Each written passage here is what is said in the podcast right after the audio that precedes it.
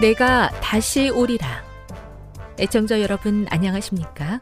여기는 AWR 희망의 소리 한국어 방송입니다. 본 방송은 천국 복음을 온 세상에 전파하기 위해 제7일 안식일 예수 재림교회가 설립한 세계 방송망입니다. AWR 희망의 소리는 유럽, 라틴 아메리카, 아프리카, 러시아, 아시아의 방송망을 통해 전 세계에 복음을 전파하고 있습니다. AWR 아시아 희망의 소리 방송국은 한국어 방송을 매일 5시간씩 송출하고 있습니다. 희망의 소리 방송은 인터넷과 스마트폰을 통해서도 언제나 청취하실 수 있습니다. 들으실 수 있는 인터넷 주소는 awr.org입니다. 유튜브로는 AWR 코리아로 검색하시면 됩니다.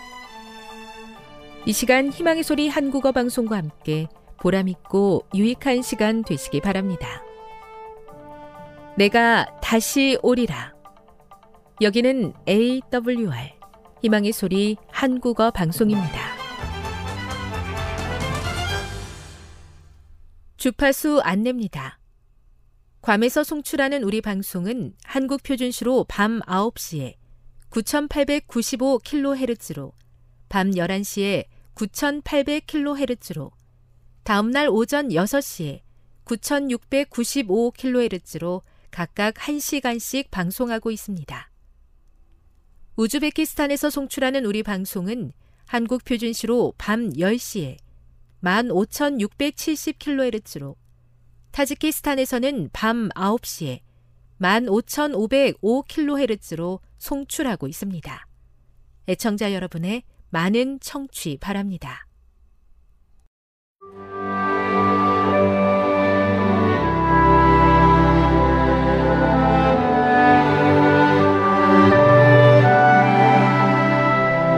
읽어주는 교과 제11과 시련 중의 기다림 9월 10일 안식일의 일몰 시간은 오후 6시 48분입니다. 기억절입니다. 오직 성령의 열매는 오래 참음과 갈라디아서 5장 22절 마시멜로를 사용한 유명한 실험이 있다. 실험자가 4살짜리 아이에게 마시멜로 한 개를 준 뒤 자기가 볼일을 보고 돌아올 때까지 그것을 먹지 않고 기다리면 한 개를 더 주겠다고 약속했다. 어떤 아이들은 그 과학자가 떠나자마자 마시멜로를 입안에 집어넣었지만 어떤 아이들은 끝까지 기다렸다. 그런데 주목할 만한 차이점이 발견되었다. 과학자들은 이 아이들의 10대까지를 추적했는데 끝까지 기다린 아이들은 기다리지 못한 아이들보다 적응력이 뛰어나고 모범적이었으며 학교 생활에서도 더 자신감을 가진 것으로 나타났다. 인내는 인간의 품성 중에 매우 중요하고 위대한 특징이다.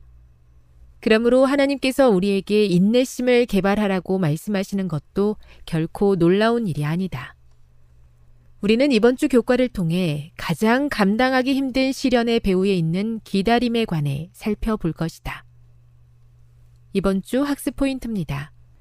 우리는 왜 종종 무언가를 아주 오랫동안 기다려야 하는가? 우리는 시련 중에 참고 기다림에 관한 어떤 교훈을 배울 수 있는가? 학습 목표입니다. 깨닫기. 하나님을 향한 전적인 신뢰가 우리로 하여금 어떤 상황 속에서도 인내할 수 있게 함을 깨닫는다. 느끼기. 주 안에서 기뻐하는 법을 가르쳐 주심으로 고난 가운데서도 인내하게 하시는 하나님께 감사한다. 행하기. 하나님께서 가장 좋은 때에 가장 좋은 방법으로 나의 기도에 응답해 주실 것을 믿고 믿음으로 살아간다. 다음의 내용을 안교 소 그룹 시간에 함께 토의해 보십시오. 1. 고진 감내라는 말을 직접 경험해 본 적이 있으십니까? 2. 로마서 15장 4에서 6절에서 어떤 중요한 교훈을 배울 수 있습니까? 3. 하나님의 실수함 없으신 시간표에 대해 우리가 확신할 수 있는 이유는 무엇입니까? 4. 다윗이 왕이 되기까지 견뎌야 했던 고된 기다림을 통해 우리는 무엇을 배울 수 있습니까? 5. 갈멜산에서의 성공적인 사역 이후 엘리야가 광야로 도망한 이유는 무엇이었습니까? 6. 주 안에서 기뻐한다는 말의 의미는 무엇입니까? 7. 조급함으로 인해 불안해하는 사람들에게 이번 주 공부를 근거로 어떤 도움을 줄 수 있을까요? 결론입니다. 인내를 배운다는 것은 결코 쉬운 일은 아니지만 우리를 향한 하나님의 신실하심을 전적으로 신뢰한다면 우리는 고난 가운데서도 하나님의 때를 기다리며 인내할 수 있습니다. 뿐만 아니라 하나님께서 당신의 정한 때에 모든 것을 온전하게 이루심을 믿는다면 우리는 어떤 상황 속에서도 기쁨으로 주님의 재림을 기다릴 수 있습니다.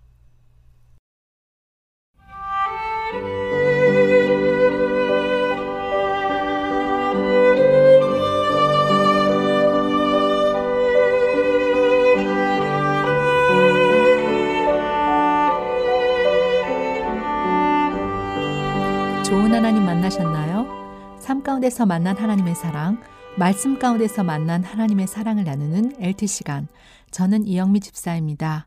오늘은 로마서 2장 어, 1절부터 16절에 있는 말씀을 함께 나누도록 하겠습니다. 말씀을 나누기 전에 기도하겠습니다. 주님, 오늘도 주의 말씀을 보여주시옵소서. 주님의 말씀으로 인하여 기뻐하게 하여 주시고, 주님의 말씀으로 인하여 다시 살게 하여 주시고, 주님의 말씀으로 인하여 새 생명이 거듭나는 일들이 일어나게 하여 주시옵소서. 우리 마음에 있는 무거운 죄짓들을 주님의 말씀 앞에 내려놓고 온전히 주님의 음성을 듣게 되기 원합니다. 주님 도와주시옵소서. 예수님의 이름으로 기도드립니다. 네, 이번 한 주 저는 어, 한 달 안에 저희 남편이 하는 약국에 병원이 나가겠다고 갑자기 선언을 하는 바람에 어, 그 일을 놓고 기도드리는 일들을 하게 되었습니다. 예전에도 몇 번의 그런 일이 있었기 때문에 어, 남편이 갑자기 와서 아, 이제 기도할 제목이 생겼다고 했을 때, 아, 뭐, 기도할 제목이 생겼나 보다라고만 생각을 했지, 어, 굉장히 큰 걱정과 근심으로 말한 것이 아니고, 기도 제목이 있다고만 얘기했기 때문에, 어, 또 그런 일이 있을 거라고 생각을 못 했습니다. 그런데 남편이 얘기를 듣고 한 가족이 모여서 기도를 드리면서 하나님 이제 전에도 두 번의 어 갑자기 병원이 어 이사를 가는 바람에 저희 약국에 어려움을 겪게 됐는데 이번에는 이 문제를 어떻게 해결할지 주님 도와주세요. 그리고 지난번보다는 덜 놀래는 마음으로 기도하면서 하나님이 그래도 길을 열어주시겠지라는 생각을 가지고 기도 동역자들에게 기도 부탁을 하게 되었습니다. 네, 저의 기도 제목을 받은 한 저의 기도 동역자가 그날 저녁 금식 기도를 드리면서 우리 약국을 위해서 기도했다고 했습니다. 전 정말 너무 마음이 뜨겁고 감사한 마음이었습니다.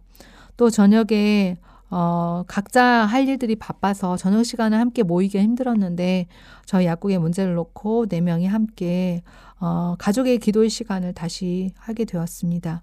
그리고 기도로 사는 가족이라는 책을 어, 전에 사두었는데 다시 읽으면서 한 가족이 우리 가족이 처한 위기의 문제를 가지고 기도할 때 하나님께서 어떻게 응답하시는지를 어, 기다릴 수 있는 그러한 시간을 주신 하나님께 감사를 드립니다. 네, 오늘은 로마서 2장 1절부터 16절에 있는 말씀인데요. 그 말씀을 읽어 드리도록 하겠습니다. 그러므로 남을 판단하는 사람아 무릇 누구든지 네가 핑계치 못할 것은 남을 판단하는 것으로 네가 너를 정죄함이니 판단하는 내가 같은 일을 행함이니라. 이런 일을 행하는 자에게 하나님의 판단이 진리대로 되는 줄 우리가 아노라. 이런 일을 행하는 자를 판단하고도 같은 일을 행하는 사람아. 내가 하나님의 판단을 피할 줄로 생각하느냐. 혹 내가 하나님의 인자하심이 너를 인도하여 회개케 하심을 알지 못하여 그의 인자하심과 용납하심과 같 길이 참으심의 풍성함을 멸시하느뇨. 다만 네 고집과 회개치 아니한 마음을 따라 진노의 날 곧 하나님의 의로우신 판단이 나타나는 그날에 이 말 진노를 네게 쌓는도다. 하나님께서 각 사람에게 그 행한 대로 보응하시되 참고 선을 행하여 영광과 존귀와 썩지 아니함을 구하는 자에게는 영생으로 하시고 오직 당을 지어 진리를 쫓지 아니하고 불의를 쫓는 자에게는 노와 분으로 하시리라. 악을 행하는 각 사람의 영에게 환란과 곤고가 있으리니 첫째인인 유대인에게요 또한 헬라인에게며 선을 행하는 각 사람에게는 영광과 존귀와 평강이 있으리니 첫째는 유대인에게요 또한 헬레, 헬라인에게라 이는 하나님께서 외모로 사람을 취하지 아니하심이니라 무릇 율법 없이 범죄한 자는 또한 율법 없이 망하고 무릇 율법이 있고 범죄한 자는 율법으로 말미암아 심판을 받으리라. 하나님 앞에서는 율법을 듣는 자가 의, 인이 아니요 오직 율법을 행하는 자라야 의롭다 하심을 얻으리니 율법 없는 이방인이요 이방인이 본성으로 율법의 일을 행할 때는 이 사람을 율법이 없어도 자기에게 자기가 자기에게 율법이 되나니 이런 이들은 어, 그 양심이 증거가 되어 그 생각들이 어, 서로 혹은 송사하며 어, 혼돈 혹은 변명하여 그 마음에 새긴 율법의 행위를 나타내느니라. 곧 내 복음에 이른 바와 같이 하나님이 예수 그리스도로 말미암아 사람들의 은밀한 것을 심판하시는 그날이라. 유대인이라 청하는 네가 율법을 의지하며 하나님을 자랑하며 율법의 교훈을 받아 하나님의 뜻을 알고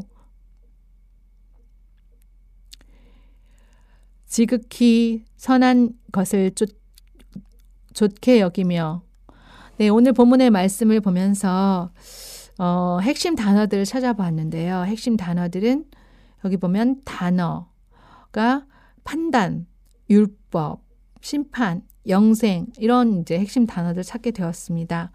이 성경서를 보면서 1절부터 5절까지는 어떤 말씀들이 있는가 봤더니 판단하는 사람에 대한 내용이 나왔고요.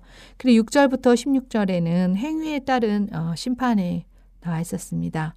자, 오늘 본문의 말씀 보면서 첫 번째 1절에 어, 남을 판단하는 사람은 어, 어떤 사람인가라고 이렇게 질문을 던져 봤더니 남을 판단하는 사람에 대해서 1절에는 어, 네가 너를 정죄하는 사람이다.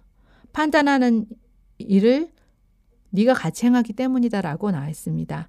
어, 남을 판단하는 것은 다른 사람을 정죄하는 것이고 이 판단하는 그 사람과 같은 일을 하는 사람이라는 것입니다.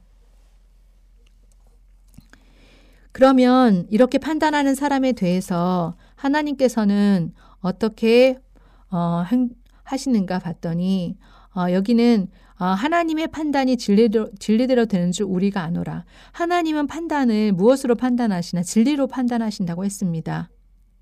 그리고 하나님께서는 의로움으로 판단하시고 또 인자하게 어, 또 용납하시고 인내로서 어, 그 다른 어, 사람 사람들에 대한 판단을 하신다는 것입니다. 또한 외모로 판단하지 않는다는 것입니다. 이것이 하나님과 우리와의 차이라는 생각을 오늘 해보게 되었습니다. 이 말씀을 보면서 하나님이 판단하신 것과 사람의 판단하는 것에는 무엇이 다른가? 예, 사람은 정말 하나님 판단하신 것과 정반대의 것들로 판단을 하네요. 네, 외모로 판단하고 진리가 아닌 자기 생각으로 판단하고 또 어, 인자하고 용납 하고 인내하는 태도 없이 어, 바로 자기가 참지 못하여 일들을 진행하는 것을 보게 됩니다. 그러면 하나님은 어떻게 행위에 따라 보응하실까? 어, 본문의 말씀 봤더니 행한 대로 해주신다는 것입니다. 또한 음, 선을 행한 사람에게 주시는 보응은 영생이고 불의를 행한 사람에게 주시는 보응은 노와 분을 바라신다는 것입니다. 또 악한 사람에게는 환란과 곤고가 있고 또 선한 사람에게는 영광과 존귀와 평강으로 함께 하신다는 것입니다. 하나님의 판단과 나의 판단이 다를 뿐더러 하나님께서 행위에 따라 보응하시는 것과 또 제, 사람이 행위에 따라 보응, 보응하는 것에는 많은 차이가 있습니다. 아, 그렇다면 그런데도 불구하고 왜 나는 남을 판단할까? 제 자신에게 이 말씀을 적용하여 생각해 보게 되었습니다. 어, 보니까 그 기준이 하나님의 진리의 말씀이 아니라 내 생각이 기준이더라고요. 내가 생각했을 때 이게 아니다 싶은 일들을 계속 하는 사람에 대해서 판단하게 됩니다. 그리고 음, 눈에 보이는 대로 또한 판단을 합니다. 자비와 인내가 아니라 아, 분노와 즉각적인 반응, 기다리지 못하는 그런 즉각적인 행동으로 어, 판단을 하게 되는데요. 자, 판단을 하게 되면 그럼 이렇게 판단하게 되면 어떤 일, 결과가 일어날까요? 하나님께서는 이 판단하는 사람에게 너를 그게 너를 정죄하는 거고 하나님은 심판을 보이게 어, 받게 된다고 하셨는데요. 참 이 판단하고 정죄하는 태도는 절대로 없어지지 않습니다. 그렇다면 그런데도 불구하고 계속 판단을 하는 마음이 들 때는 어떻게 해야 될까도 생각해 보게 되었습니다. 먼저는 어, 어, 그 답을 찾아보기 전에 어, 하나님께서 선한 판단하지 않는 의인에 대해서 영생하는 어, 복을 주신다고 했는데요. 그 영생의 비결이 바로 그 인내로 선한 일을 행하고 또한 영광과 존귀와 영원한 것을 얻기 위해서 어, 그것을 얻는 것 그것이 이제 영생인데요. 아, 음, 그 판단을 계속 어, 하는 사람에 대해서 판단한 마음을 갖게 될 때도 어떻게 해야 되는지를 그 문제를 어, 생각해 보니까 어, 판단할 마음을 그대로 갑자기 없게 할 수는 없고 판단하는 마음을 그대로 하나님께 가져가는 것이 그리고 그, 그분께 어, 믿음 어, 기도로 고백하는 것이 다음에 하나님께서 주실 어, 그 문제에 대한 어, 답이라고 생각해 보았습니다. 자아 성찰의 시간을 갖고 또한 기도의 시간을 갖고 주님께서 주신 그 어, 그 음성에 순종하는 것만이 판단을 면할 수 있는 판단의 위험에서 나올 수 있는 길인 것입니다. 또한 하나님께서는 불의한 사람에게는 하나님의 진노와 화를 내시겠다고 했고 또 환란과 고통을 어, 주신다고 했습니다. 또 그 일은 유대인으로부터 이방인에게까지 하나님이 차별하지 않으시고 다 보응하신다고 하셨습니다. 율법을 모르는 자는 망한다고 하셨고요. 자신이 자기에게 율법이 되, 되는 사람을 향해서 율법을 아는 자와 모르는 자, 율법에 율법을 아는 따로 아는 것에 따라 심판하신다고 합니다. 자, 오늘 저는 이런 생각을 해보게 되었습니다. 자, 의로운 사람은 어떤 사람인가? 어, 율법을 행하는 사람들, 그리고 들은 것을 행하는 사람들입니다. 그런데 이제 언제 심판의 때가 다가올까요? 예수님께서 이 땅에 재림하실 때 그때가 심판의 때입니다. 그러면 오늘 내 마음속에 있는 이 판단하는 마음, 이, 마, 이 판단하는 마음을 엔내로서 또 선한 것으로서 또 어, 영생에 이르는 기까지 어, 판단하는 마음을 하나님께서 어, 갖지 말라고 하셨는데 그 말씀에 순종하게 되기를 원합니다. 그리고 제 자신을 돌아보니 참으로 내 번성대로 해했던 모습을 보게 됩니다. 오늘 아멘 주 예수여 어서 오시옵소서라고 내가 주님께 말씀드릴 수 있도록 내 자신의 마음과 내 주변의 상황에 어, 판단이 아니라 주님의 진리의 말씀이 그 판단의 기준이 되고 또그 그 말씀에 순종할 수 있는 그런 하루가 되기를 원합니다. 기도하겠습니다. 주님 오늘 판단하는 자는 어, 주님께서 그 행위에 따라 보응하시겠다고 말씀하셨습니다. 또한 판단하는 자를 판단하는 그 판단이 또 내 자신이 그러한 사람이라고 하셨습니다. 주님 오늘 하나님과 직접 교통함으로 어, 하나님의 마음을 받게 하여 주시고 진리의 빛에 순종함으로 하나님은 살아 계시며 또한 모든 어, 길의 빛이요 어, 답이 되심을 고백하게 하여 주시옵소서. 오늘 주신 그 말씀에 따라 생애하길 원하오니 주님 역사하여 주시옵소서. 그리고 다른 사람을 판단하기 이전에 내 자신의 들보를 빼라고 말씀하신 어, 주의 말씀에 따라 오늘 내가 주님의 말씀에 비추어 말씀의 거울에 비추어 무엇에 집중하였는지 어떠한 말들로 또 어떠한 생각으로 하루를 살았는지 돌아봄으로 말미암아 하나님께서 주시는 지혜로 주님 어, 순종에 이르게 하여 주시옵소서. 주님께서 오늘도 우리와 함께하여 주신 것을 인하여 감사드리고 판단이 아닌 진리에 따라 사는 의롭고 선하고 또한 인내하는 그러한 마음을 허락해 주시옵소서. 하나님의 심판에 이르기 전에 속히 우리가 주의 심판에 이르기 전에 사람들에게 주의 재림을 전파할 수 있도록 오늘 우리를 사용하여 주시옵소서. 말씀으로 우리를 창조하여 주신 주님, 말씀으로 다시 한번 회복시켜 주시고 이 마음에 남을 판단하는 악한 생각으로 가득 차 있는 저희들의 모습을 용서하여 주시옵소서. 주는 살아계시며 오늘도 우리의 마음과 뜻과 생각을 감찰하시는 하나님이 어, 하나님의 나타내는 사람으로 살게 해주시옵기를 예수님의 이름으로 기도드립니다.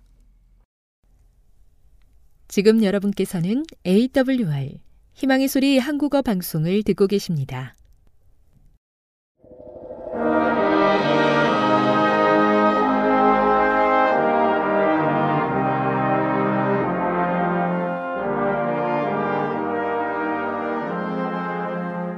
청자 여러분 안녕하십니까?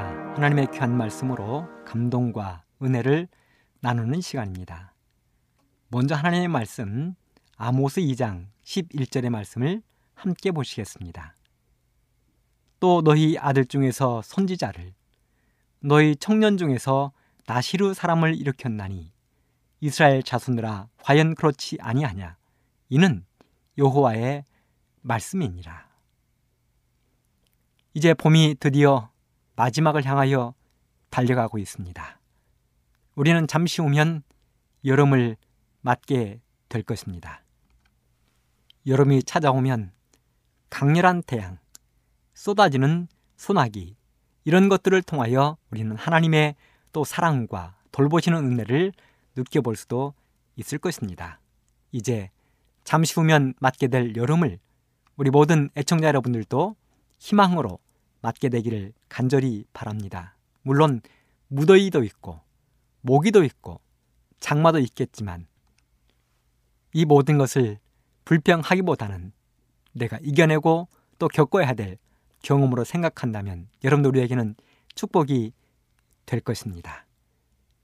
저는 오늘 아모스 2장 11절의 말씀을 중심으로 말씀의 제목은 하나님은 나시린들을 결코 내동댕이 치지 않으신다. 이렇게 잡아보았습니다. 아모스 2장 11절의 말씀 다시 한번 읽어드리겠습니다. 또 너희 아들 중에서 선지자를 너희 청년 중에서 나시르 사람을 일으켰나니 이스라엘 자손들아 과연 그렇지 아니하냐 이는 여호와의 말씀이니라. 여러분 나시린들이 누구입니까?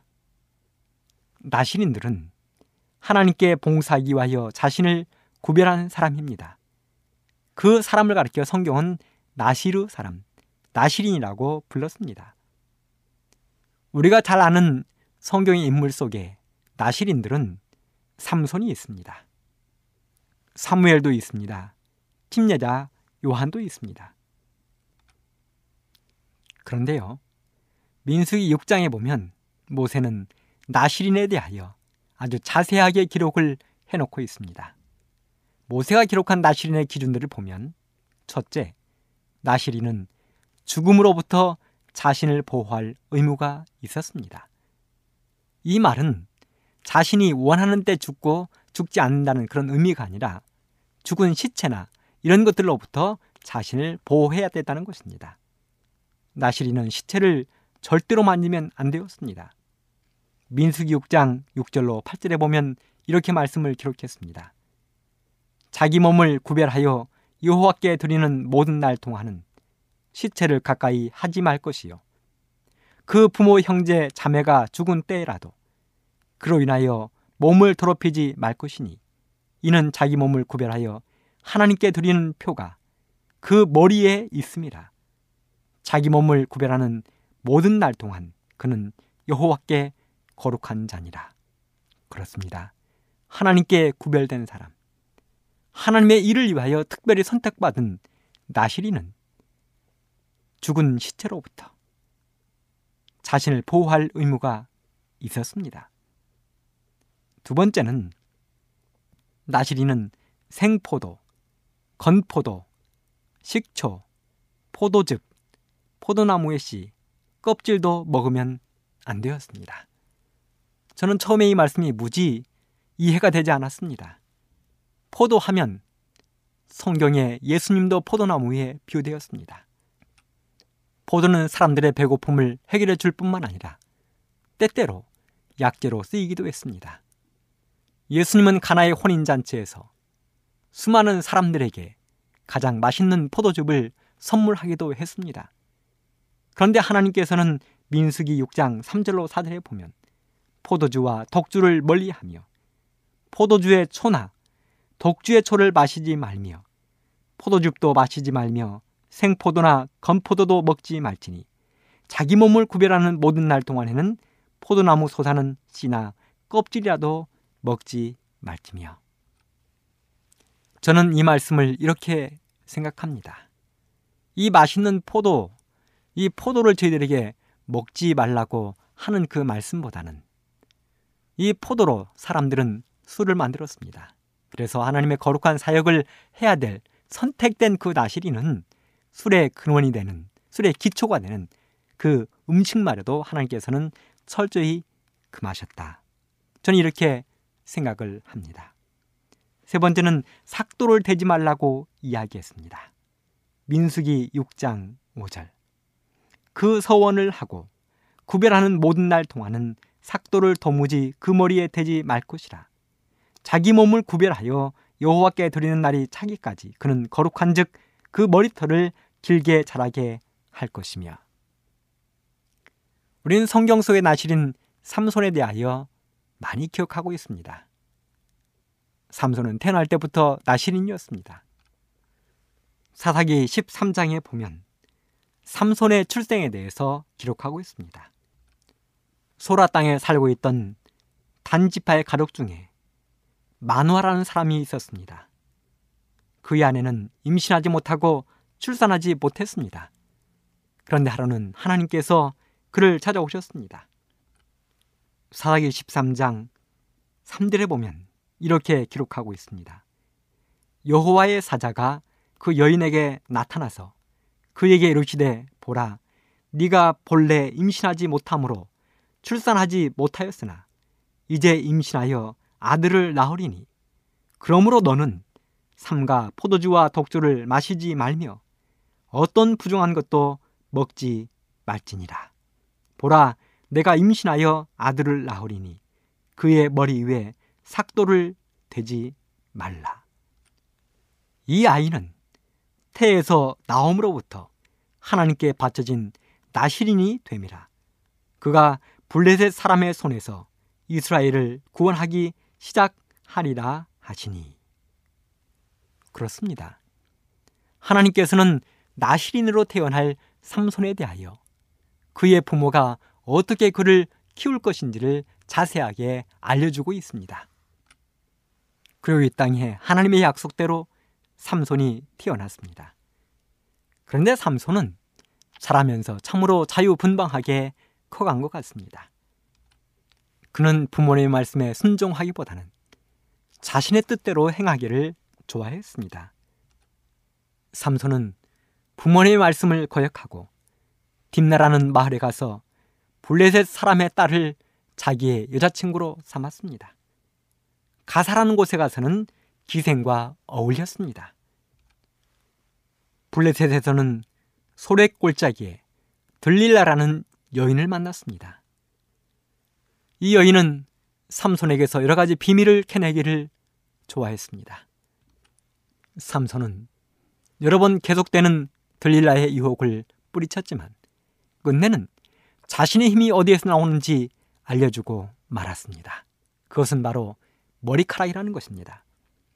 민수기 6장 5절에 보면 그 서원을 하고 구별하는 모든 날 동안은 삭도를 도무지 그 머리에 대지 말 것이라.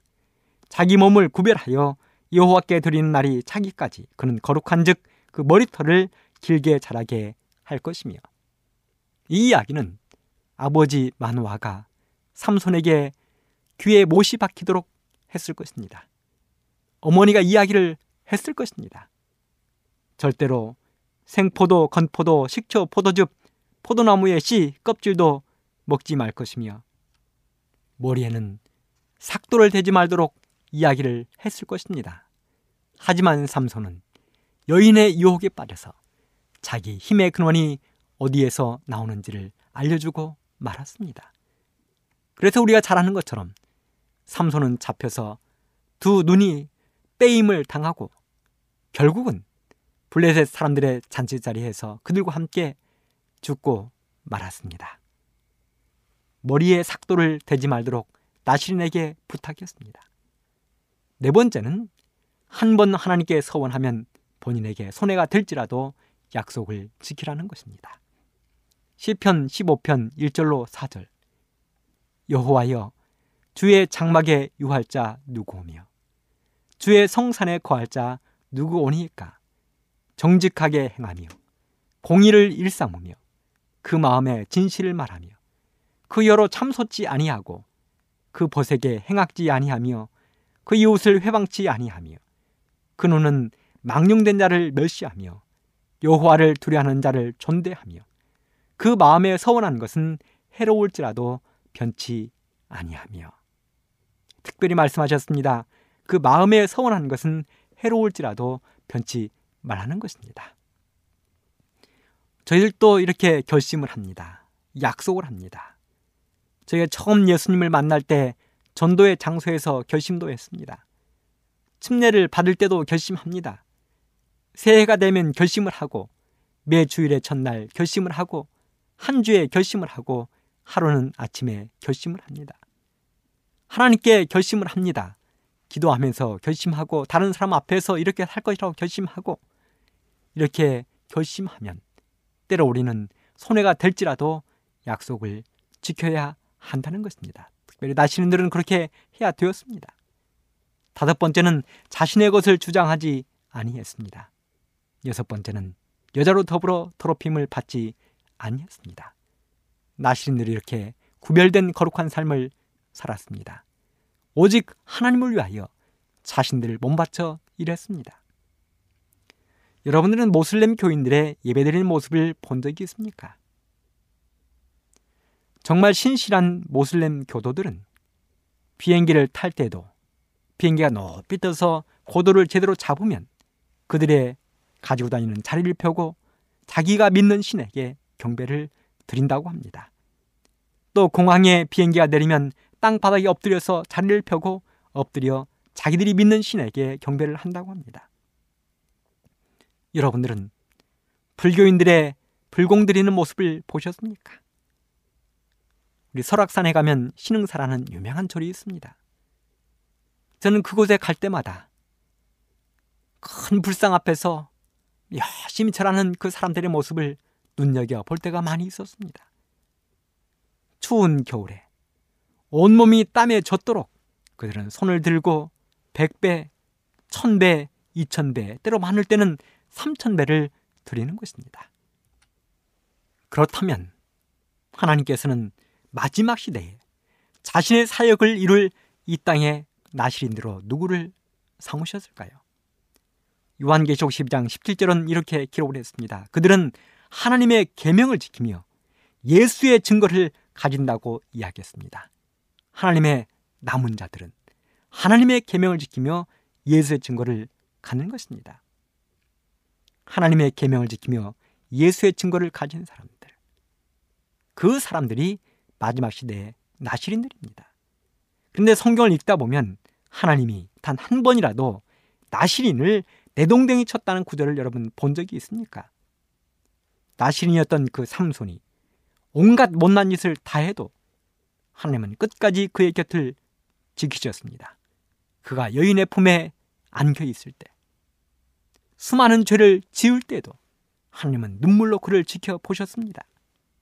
그리고 끝내는 삼손이 회개했을 때, 회개했을 때 그에게 힘을 주셨습니다. 여러분 성경에 보면 요한계시록 3장에 마지막 남은 교회, 일곱 번째 교회 라오디가 교회가 기록되어 있습니다. 이 교회는 뜨뜻 미지근합니다. 뜨뜻 미지근해서 하나님께서 토하여 내칠 만큼 마음에 들지 않는 교회입니다. 그러나 결국 하나님은 이 마지막 시대, 마지막 사역은 뜨뜻 미지근해 보이고 토하여 내칠 만큼 비유가 상해도 그 교회를 통하여 마지막 사업을 끝내실 것입니다. 그런데 우리는 하나님과의 약속을 얼마나 자주 해약하고 어겼습니까? 우리는 하나님 앞에 얼마나 큰 신용 불량자들입니까? 신용을 회복하게 되기를 간절히 바랍니다. 에레미야 애가에는 하나님을 사랑했던 이스라엘 백성들이 하나님을 떠나갈 때 그 모습을 눈물로 바라보며 눈물로 탄원하는 에레미야의 모습을 자세하게 그려놓고 있습니다. 에레미야가 1장 1절로 2절. 슬프다 이성이여. 본래는 거민이 많더니 이제는 어찌 그리 정막히 앉았는고. 본래는 열국 중에 크던 자가 이제는 과부 같고. 본래는 열방 중에 공주되었던 자가 이제는 저공 드리는 자가 되었도다. 밤새도록 애곡하니 눈물이 뺨에 흐름이여 사랑하던 자 중에 위로하는 자가 없고 친구도 다 배반하여 원수가 되었도다. 애가 1장 6절 천호 시온의 모든 영광이 떠나가며 저의 목백은 꼴을 찾지 못한 사슴이 쫓는 자 앞에서 힘없이 달림 같도다. 애가 2장 11절 내 눈이 눈물에 상하며 내 창자가 끓으며 내 간이 땅에 쏟아졌으니 이는 천호 내 백성이 패망하여 어린 자녀와 젖 먹는 아이들이 성읍 길거리에 혼미함이로다. 사랑하는 애청자 여러분, 에레미야의 이 탄원은 곧 우리 하나님의 탄원입니다. 에레미야가 1장 16절에 이렇게 기록했습니다. 내 눈에 눈물이 물같이 흐름이여. 2장 18절에는 밤낮으로 눈물을 강처럼 흘렸다고 이야기했습니다. 2장 19절에는 주의 얼굴 앞에 물 쏟듯 할지어다. 3장 48절 내 눈에 눈물이 시냇물 흐르듯이 흐른다고 이야기했습니다. 에레미야가 하나님을 배반하고 떠나가는 이스라엘 백성들을 바라보며 이렇게 눈물을 흘리는 것처럼 하나님께서는 우리가 하나님의 곁을 떠나갈 때 하나님을 배반할 때 하나님과의 약속을 해약하고 거부할 때 하나님의 눈에 눈물이처럼 흐른다는 것입니다. 그렇습니다. 하나님이 구약시대에 자기 백성을 위하여 그렇게 허수하고 덜보신 것처럼 오늘날에도 하나님은 자신의 백성, 남은 백성, 나시린들을 그렇게 보호하시고 또 그들을 사랑하며 그들을 위하여 눈물을 흘리신다는 것입니다. 제가 어릴 때 들었던 이야기고 교회 선생님께서 참으로 감동적으로 들려주신 한 이야기를 저는 지금도 기억하고 있습니다. 하나님께서 당신의 남은 교회, 하나님의 계명을 지키며 예수의 증거를 가진 제7일 안식일 예수재림 교회를 어려움으로부터 환란으로부터 어떻게 지키고 보호하셨는지를 저는 선생님을 통해서 알게 되었습니다. 그 이야기는 1930년 미국의 경제공황 당시에 일어났던 그 이야기였습니다. 미국의 경제 공황, 미국이 참으로 어려울 때, 국가가 부도났을 때 하나님께서 어떻게 우리 교회를 지키셨는가? 그 당시 대총회 부 재무부장은 WH 윌리엄 목사님이었습니다. 그는 해외에 파견되어 있는 선교사의 월급을 담당하던 세계 사업의 재정 담당자였습니다. 그런데 하루는 그에게 이상한 음성이 들려왔습니다. 그 음성은 바로 너는 지금부터 100달러짜리가 들어오면 10장씩 묶어서 1000달러를 만들어 은행에 넣지 말고 금고에 넣어두어라.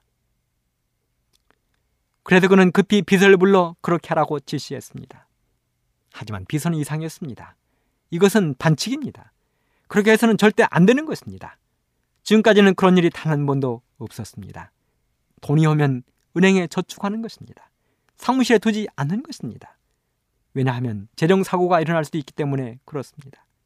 그런데요, 그런 것을 모를 일이 없는 목사님께서 그렇게 하라고 진지하게 비서에게 지시를 하는 것입니다. 그리고 윌리엄 목사님은 해외에 파견된 모든 선교사들에게 전문을 보냈습니다.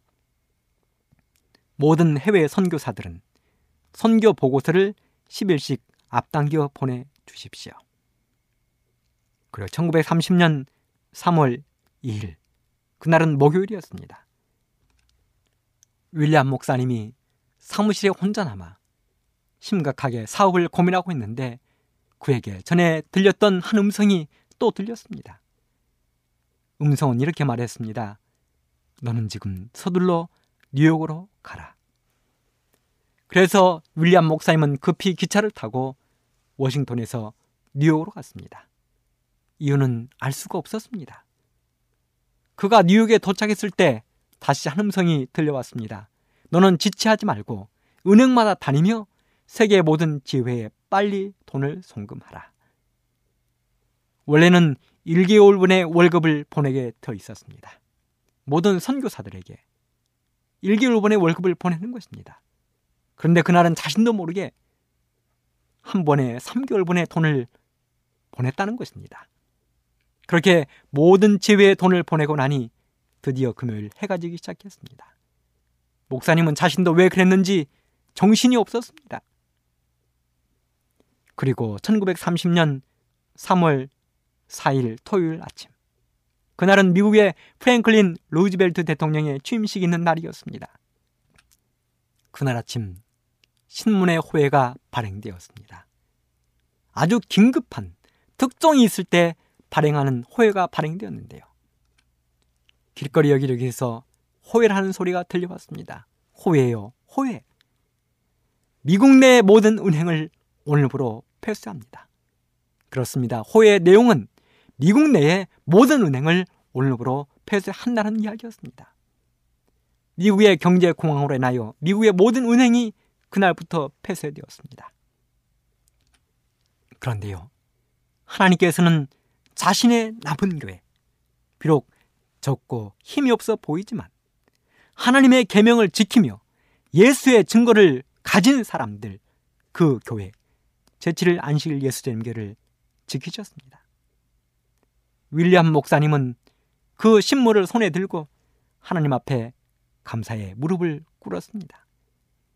안식일 해가 지면서 수천 개의 미국 내 모든 은행들이 업무를 중단했습니다. 자그마치 3개월 동안 은행이 문을 열지 않았습니다. 그러자 모든 대청의 직원들이 걱정하기 시작했습니다. 바로 그때 윌리엄 목사님이 이야기를 했습니다. 하나님께서 지난 며칠 동안 자신을 통하여 어떤 일을 이루셨는지, 어떻게 일을 시키셨는지, 어떻게 이 교회를 지키셨는지를 윌리엄 목사님은 직원들에게 이야기했습니다. 그렇다면 해외 선교사들은 그렇다 할지라도 대청의 직원인 우리들은 어떻게 되는가? 그렇습니다. 100달러짜리 지폐를 10장씩 묶어서 금고에 넣어둔 돈. 그 돈은 정확히 3개월 동안 대청의 모든 직원들의 월급을 지불할 만한 돈이 되었습니다. 그들은 그 자리에서 모두 다 무릎을 꿇고 하나님께 자신들을 지켜줌에 대한 감사의 기도와 찬양을 돌렸습니다. 여러분, 하나님은 자신이 택한 자신의 백성, 나시린들은 결코 내동댕이 치지 않으십니다. 삼손을 내동댕이 치지 않으신 우리 하나님, 라오디게아 교회를 통해서 끝내는 일을 이루실 우리 하나님은 하나님의 남은 백성들, 하나님의 계명을 지키며 예수의 증거를 가진 사람들 신실하게 하나님의 말씀대로 살아가는 사람들은 결코 내동댕이 치지 않으십니다. 신명기 20장 1절로 9절에 보면 하나님이 전쟁터에 나갈 이스라엘 백성들을 선별하시는 방법을 자세하게 기록해 놓았습니다. 신명기 20장 5절 너희 중에 새 집을 건축하고 낙성식을 행치 못한 자가 있느냐? 그런 집으로 돌아갈지니. 신명기 20장 6절 포도원을 만들고 그 과실을 먹지 못한 자가 있느냐? 그런 집으로 돌아갈지니. 신명기 20장 7절 여자와 약혼하고 그를 취하지 못한 자가 있느냐? 그런 집으로 돌아갈지니. 신명기 20장 8절 두려워서 마음에 겁내는 자가 있느냐? 그는 집으로 돌아갈지니. 사랑하는 애청자 여러분, 오늘 이 시간 우리는 이 말씀을 마음속 깊이 생각해 보아야 합니다. 전쟁에 나가기 전에 전쟁터에 어떤 마음으로 나가야 될런지를 하나님께서는 말씀을 통하여 알려주신 것입니다. 새 집을 건축하고 낙성식을 행치 못한 사람이 집 때문에 얼마나 고민이 되겠습니까? 포도원을 만들어서 그 과실을 먹을 때쯤 되었을 때 아직 포도원의 과실을 먹어보지 못한 사람은 얼마나 그 과실에 대한 미련이 있겠습니까? 여자와 약혼하고 결혼하고 아직 신방을 차리지 못한 사람은 얼마나 아내 생각이 가득하겠습니까? 또 마음이 두렵고 떨리는 사람은 전쟁이 얼마나 무섭겠습니까? 하나님께서는 그런 사람들은 돌아가라고 말씀하셨습니다. 오늘 이 시간 우리는 다시 한번 생각해 보아야 합니다. 눈에 보이지 않는 하늘집보다 눈에 보이는 세상의 집들이 아름다워 보이고 눈에 보이지 않는 하늘의 상급보다 세상의 재물들이 좋아 보이고 눈에 보이지 않는 하늘의 만찬보다 지금 눈에 보이는 세상의 쾌락과 음식이 좋다면 하나님은 그들에게 말씀하십니다. 그들은 돌아가라는 것입니다. 사도행전 20장 24절에 보면 사도 바울의 고백이 기록되어 있습니다. 예수를 위하여 나의 생명을 조금 더 귀한 것으로 여기지 아니한다. 로마서 14장 8절. 그러므로 자신은 사나 죽으나 주님의 것이라고 이야기했습니다. 요한계시록 2장 10절에 보면 네가 죽도록 충성하라 그리하면 생명의 멸관을 너에게 주겠다고 하나님은 약속하셨습니다. 우리 하나님은 메마른 사막에도 아름다운 꽃을 피우시는 분이십니다. 우리 하나님은 알프스의 매서운 눈보라 속에서도 에델바이스를 피우시는 하나님이십니다. 우리 하나님은 북극의 추운 바닷속도 생물을 살게 하시고 남극의 맹렬한 눈보라 속에서도 펭귄이 헤엄치게 하시는 하나님이십니다. 그 하나님이 이 땅의 어떠한 시험과 환란 속에서도 우리들 하나님의 계명을 지키며 예수의 증거를 가진 이 시대의 나시린 남은 자손을 지켜주겠다고 약속하셨습니다. 미국에 가면 유명한 대학들이 많이 있습니다. 하버드 대학, 전스 홉킨스 대학, 예일 대학, 여러 대학들이 많은데 미국의 가장 큰 신학 대학원 중의 하나인 예일 대학에 강당을 짓던 때 이야기입니다. 모든 예일 대학 출신들이 함께 모여서 모금을 해가지고 강당을 지었습니다. 강당이 완성되면서 그들은 이 강당 이름을 무엇으로 할 것인가를 의논했습니다.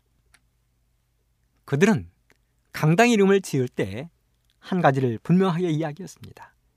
이름은 사회와 인류를 위해 헌신하고 봉사한 사람의 이름을 따서 지차. 예일 대학은 유명한 대학이어서 유명 인사가 많았습니다. 미국의 부통령도 나오고 국회의원, 판사, 검사, 변호사, 의사, 총장. 하지만 그들이 딴 이름은 예일이었습니다. 예일. 사람 이름인데요. 예일은 당시 중국의 깊은 산속에 가서 평생을 몸바쳐 선교사로 봉사한 사람이었습니다. 예일 목사님이었습니다. 그래서 신학대학원의 강당, 그 강당 이름을 지으면서 그들은 예일이라고 붙였습니다. 미국에 가면 우리 교단의 가장 큰 대학인 앤드류스 대학이었습니다. 앤드류스 대학. 그 앤드류스도 우리 교단의 최초의 선교사인 앤드류스의 이름을 따서 지은 것입니다. 사랑하는 애청자 여러분, 비록 우리들의 이름이 이웃과 사회와 여러 사람들 앞에서 불리워지지 않을지라도 섭섭해하거나 기분 나빠하지 마십시오. 우리들의 이름이 하늘 생명책에 새 예루살렘에 기록되어 있음을 감사하게 되기를 간절히 바랍니다. 우리는 하나님께 선택받은 택하신 족속이요 왕 같은 제사장들입니다. 우리는 하나님께 선택받은 마지막 시대의 나시린들입니다. 예수님의 믿음을 통하여 구원 얻을 사람들입니다. 하나님은 자신을 믿는 자신을 사랑하는 마지막 시대의 나시린들 믿음을 가진 사람들은 어떠한 어려움 속에서도 내동댕이 치지 않으시고 지키시며 보호하실 것입니다. 그리고 끝내는 하늘 예루살렘에 우리를 들이시게 될 것입니다. 그 멋진 하나님과 하늘까지 동행하는 여러분과 제가 되기를 간절히 바라면서 말씀을 마치겠습니다.